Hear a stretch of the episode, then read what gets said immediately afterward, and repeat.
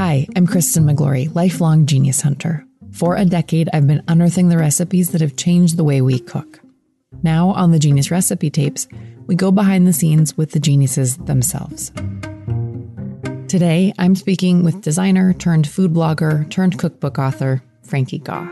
His beautiful new book, First Generation Recipes from My Taiwanese American Home, is full of recipes and essays that reflect on growing up in Ohio with his Taiwanese family and his journey to understanding his identity straddling two cultures. Frankie also brought his design talents to the book and photographed and illustrated it himself, which explains why the visuals connect so well with the recipes and stories and why it looks all at once classic and modern and like no cookbook you've ever seen before. In this episode, we talk more about the behind the scenes of creating the book and some of the recipes that Frankie is proudest of. But first, he brings me back to one of his earliest memories in the kitchen. I always just think about like watching my grandma make dumplings. I feel like it's like a memory that is part of the reason why I just like love cooking in general and like why I have such a huge passion for making dumplings uh, today. I feel like grandmas have like a very specific way of cooking. Like they definitely don't measure anything and they just do everything by feel. And so, mm-hmm. like specifically, I always remember her saying, like, "Oh, you need to knead the dough like 500 times." Like she's like, "It has to be 500 because you have to have the texture of like a baby's butt. Like it has to be smooth. That's when you know it's perfect. And 500 times is like the only way you can get to that texture. So, I feel like I I'll always remember that like specific physical metaphor of like what mm-hmm. dumpling dough is supposed to like feel like. When you first started doing it yourself, were you trying counting all the way up to 500 yourself? I did. I did. Wow. I, I, I counted to 500 and I timed it. So then I could like just be like, okay, it's roughly. it, I think it's it's around ten minutes, depending on how fast or slow you are. Um, but yeah, I, I did count and and check just to make sure. Yeah. Was she mostly just showing you at first, or did she actually get you involved in the kneading pretty early on? No, she was always in the kitchen. And like, I feel like I was lucky in that, like, my grandma and my, my family in general, they're always they were always the ones cooking when I was little and they never really wanted me in the kitchen. They're just like, we can, we do things efficiently. Like we don't need your like help because it'll just slow us down. Um, but it was only when I would ask, like, I'd be like, kind of like sneaking around the back and be like, oh, like, what are you doing? And like, she'll be like, oh, I'm making dough. And then I slowly, she would kind of like reveal more of her secrets to me. Mm. so I feel like I learned our family's recipes just over a long period of time from when I was a child to like adulthood. It was never just like one go where she was like, "Oh yeah, I'm glad to teach you." It was very much like I had to kind really? of like earn earn it. So yeah. wow, even when you were in your 20s, like it never switched over into like a, a mentorship kind of thing.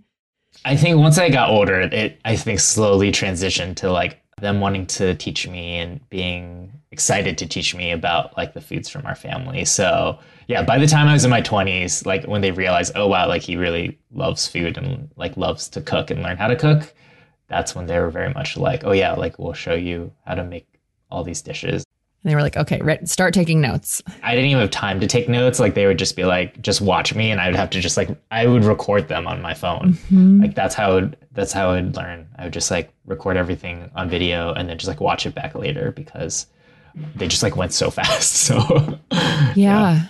So how did you go from being a kid who was curious and kind of like, you know, hanging out around your grandma's in the kitchen um, and trying to mm. pick up their tips to wanting to actually start your own food blog? I feel like most of my childhood, like I grew up just being a, a lover of food but never wanting to cook it.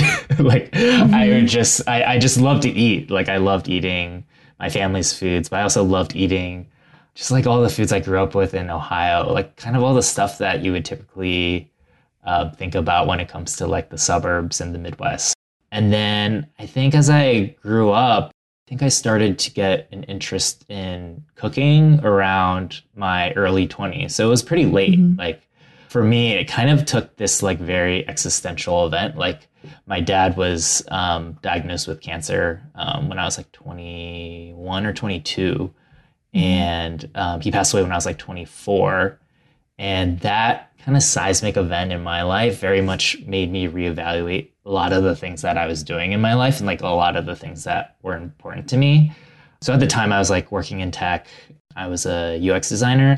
And I think in that period of my life, like I was very much valuing like my career in tech and like the title. And I was just like title chasing. And I don't know, I just, I felt like su- success meant my job in, in the industry. And after having like my dad pass away, I think it made me really step back and think about like, what are the things that are actually important to me?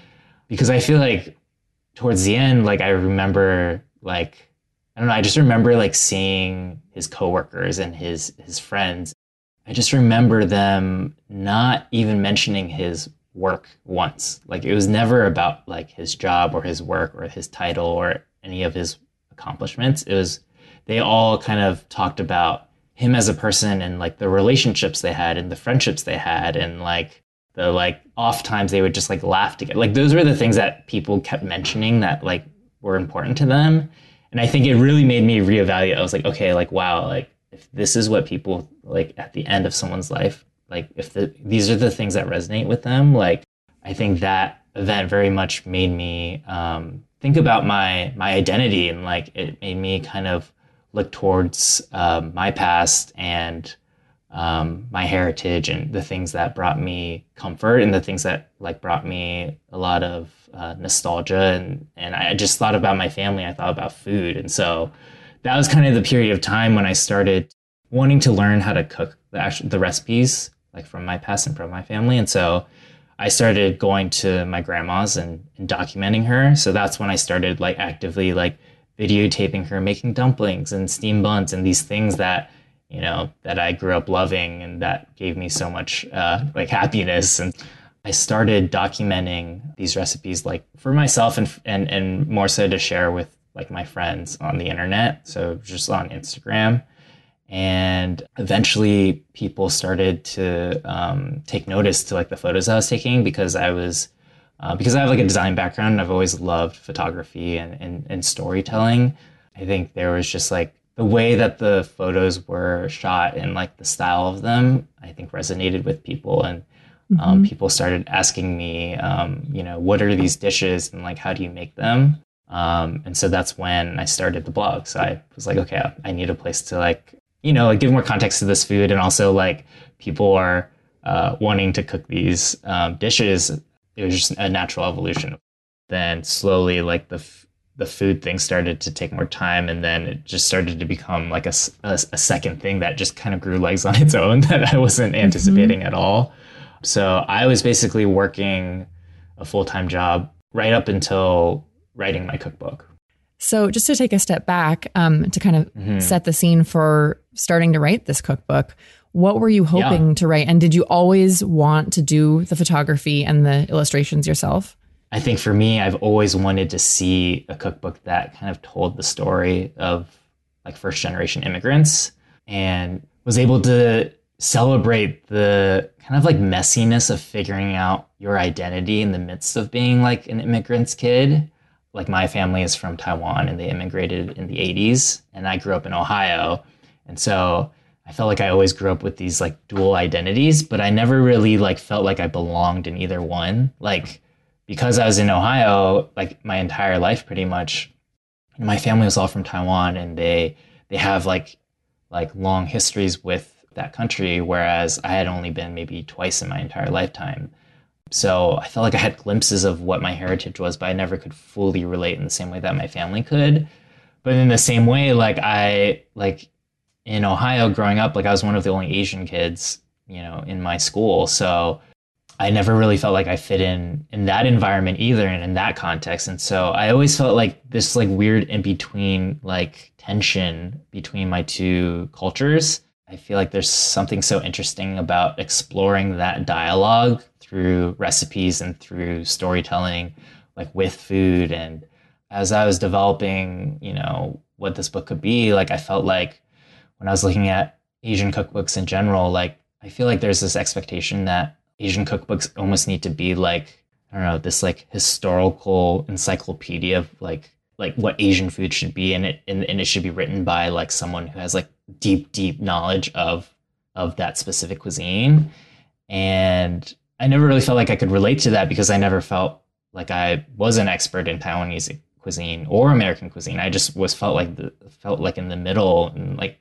and so I felt like I've always wanted to see a book that represented that that story and that identity of not necessarily having to be an expert. It's more just about that one person's ex- personal experiences and how they've gone through life with these dual identities. I think there's um, a lot to be said about both the positives and the negatives of that kind of story. So, and was doing the creative uh, aspects of it, like the the photography and the illustrations, was that an important part of telling that story too? Yeah, I think it was. Like for me, I think selfishly, I was just like, oh, like I would love to to be the one to do the photography and to creative direct, just because that's just always been a passion of mine. Um, and to me, that's like part of the storytelling, along with like writing and and developing the recipes. And so, like I knew I really wanted to be referential to a lot of different source material. So I looked at vintage Taiwanese and Chinese cookbooks as mm-hmm. like references for um, the styling and for like the plating and the colors and a lot of even the like the book design is referential to a lot of past references and i think a lot of that was because i wanted the book to feel old and something that you know my grandma could have picked up you know in a store or something my parents could have picked up and so because it's a generational story um, i wanted to be the one to be able to tell that through the visuals as well so Hey, it's Kristen. We'll be back to hear more about the recipes in Frankie's book, First Generation, in just a moment.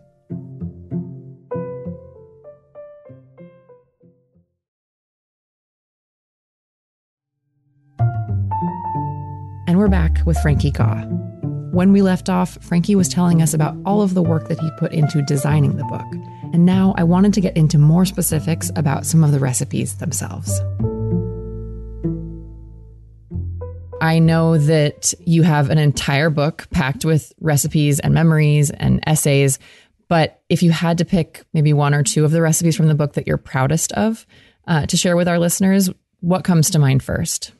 I think the recipe I'm most proud of is a honey chili crisp whole roast chicken.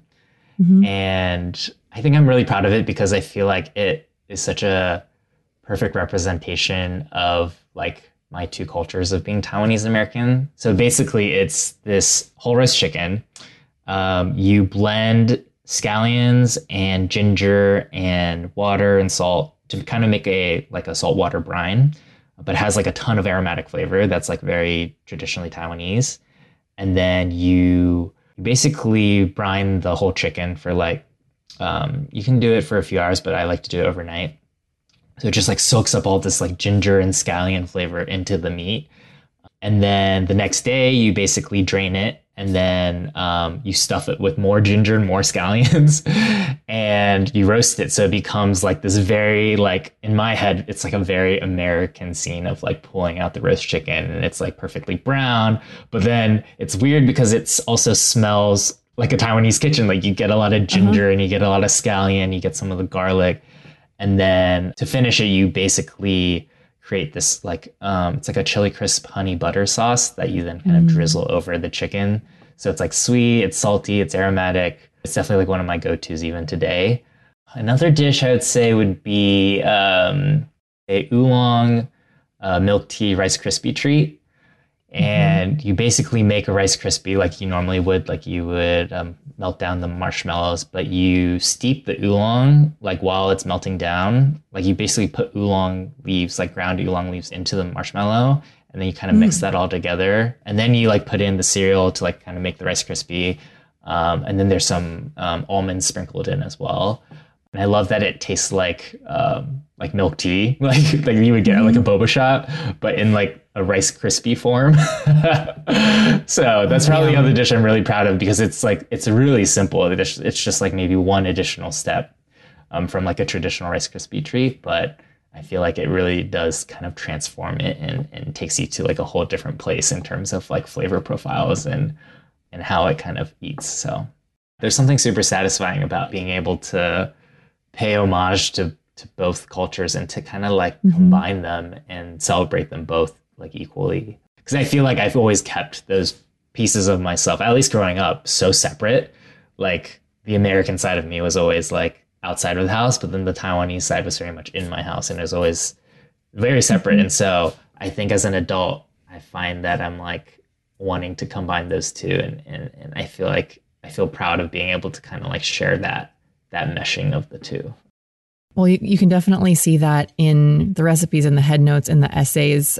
I love that in the bake sale chapter, you even go so far as like describing your perfect bowl of cinnamon toast crunch too. And well, your whole perfect menu of desserts for the day. It was so evocative. And I was, I, I was like, wow, why did I never eat my cinnamon toast crunch that way? Like I was also always chasing like gotta eat it before it gets soggy, but I never thought to pour the milk in first. Yeah. and then just like float the cinnamon toast crunch on top. Yeah. Yeah, um, yeah. I feel like people still think it's totally psychotic, but I I think if you love crunchy cereal and hate soggy cereal, like I think it's one of the best ways to do it in my opinion. So it makes so much sense. I, I feel like as kids we develop these quirks with cereal because it is it's such a peak experience. It's like this sugary delight, this candy that we're starting our day with. Yeah, it's literal candy. but would you mind walking us through kind of what you're describing on that page as your your morning, your afternoon, and your night? Because I, I feel like you do such a beautiful job of kind of summing up this like fantasy world of what you would eat in each of these scenarios and and kind of how that what, what that means to you. With the writing in general, I really wanted to kind of like push push myself also and not kind of just like go in and just write a description of what the chapter was going to be about. Mm-hmm. Like in my head, I was like, oh, like if I'm going to do this, like I might as well kind of like get weird and like, you know, try different things. And so like in this specific chapter, like the opener is from the perspective of me, I think as a 13 year old or a 12 year old telling my eight or nine year old self like what the best way to eat their their meals are basically or like what are the best dishes to eat during the day. So it's kind of chaotic which i love. Um, me too. But um, yeah it's basically i think i start the day with um, cinnamon toast crunch i believe. I have a very specific way of eating it um, but it's to optimize for crunchy cereal because um, I don't know, for me personally, I just cannot stand soggy cereal. So I have a bowl of milk and then I pour cereal as I eat, and I'll do maybe like five or six pieces every time so I get optimal crunch. Wow. And then I describe my perfect lunch, which is uh, Cap'n Crunch and Keebler pecan shortbreads. So that part of the meal, I tell my younger self to bring secretly the cookies and the Cap'n Crunch because my mom will probably like try to pack something like super Asian, which like I definitely don't want because like why would I want to bring attention to myself when I'm trying to fit in and be the coolest kid in school? and so it's just kind of like a nod to my tension with my identity at that point. And then just like having Cap'n Crunch and like dipping the cookies in the milk or just like breaking them into the cereal and it's just like a double double sugar explosion. Mm-hmm. Um, so it's like the best way to eat Cap'n Crunch is with more cookies and sugar. um, and then my dinner was, I believe it was black sesame candy and butter mochi. Mm-hmm. And so I remember as a kid, like I used to go to Chinese school, like from basically when I was like three to 13. And right after kids get out of school and like all the parents are picking their kids up, because I feel like all the Asian moms would basically like trade all their different foods that they'd make. So like mm. some people would have dumplings, some people would have um, like sticky rice wrapped in banana leaves, and some people would have mochi. To me, I'm like, I look back and I'm like, that was like one of the coolest like culinary experiences that I'll ever have because it's just like this community of of food trading, which I, I think is so cool to look back on. So so for the perfect dinner, I describe to my young, younger self to eat the broccoli that my mom had, but then spit it out in the toilet so that I can um, I can have the mochi and enjoy it enjoy it fully. So. yeah, so that's kind of the the the TLDR of the the essay, but mm-hmm. um, yeah. Thank you for indulging me. I mean, I love the specifics, like the vi- very visceral specifics mm-hmm. of of all of those eating experiences. Um, yeah. And also that it was this conversation between your younger self and you that went both ways in the book. Yeah. You know, there's moments Yeah. in the book where you talk about things that you kind of have learned and reflect on now that you didn't realize when you were younger. And then Yeah. in this case, it was your younger self being like, no, listen, this is how you do it. Yeah, totally.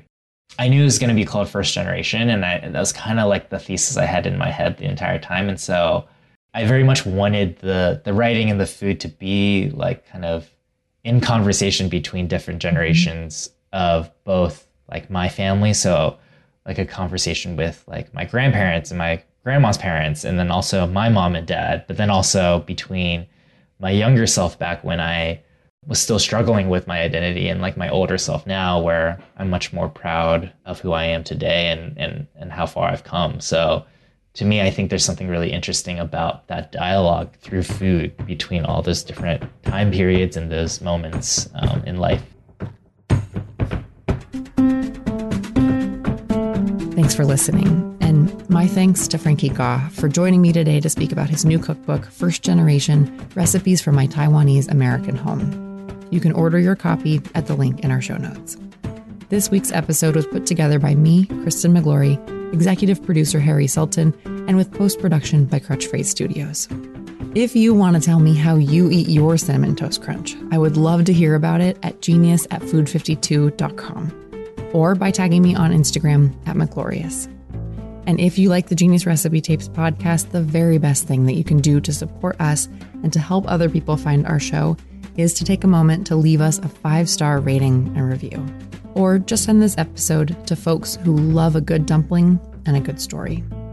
Thanks so much. Talk to you soon.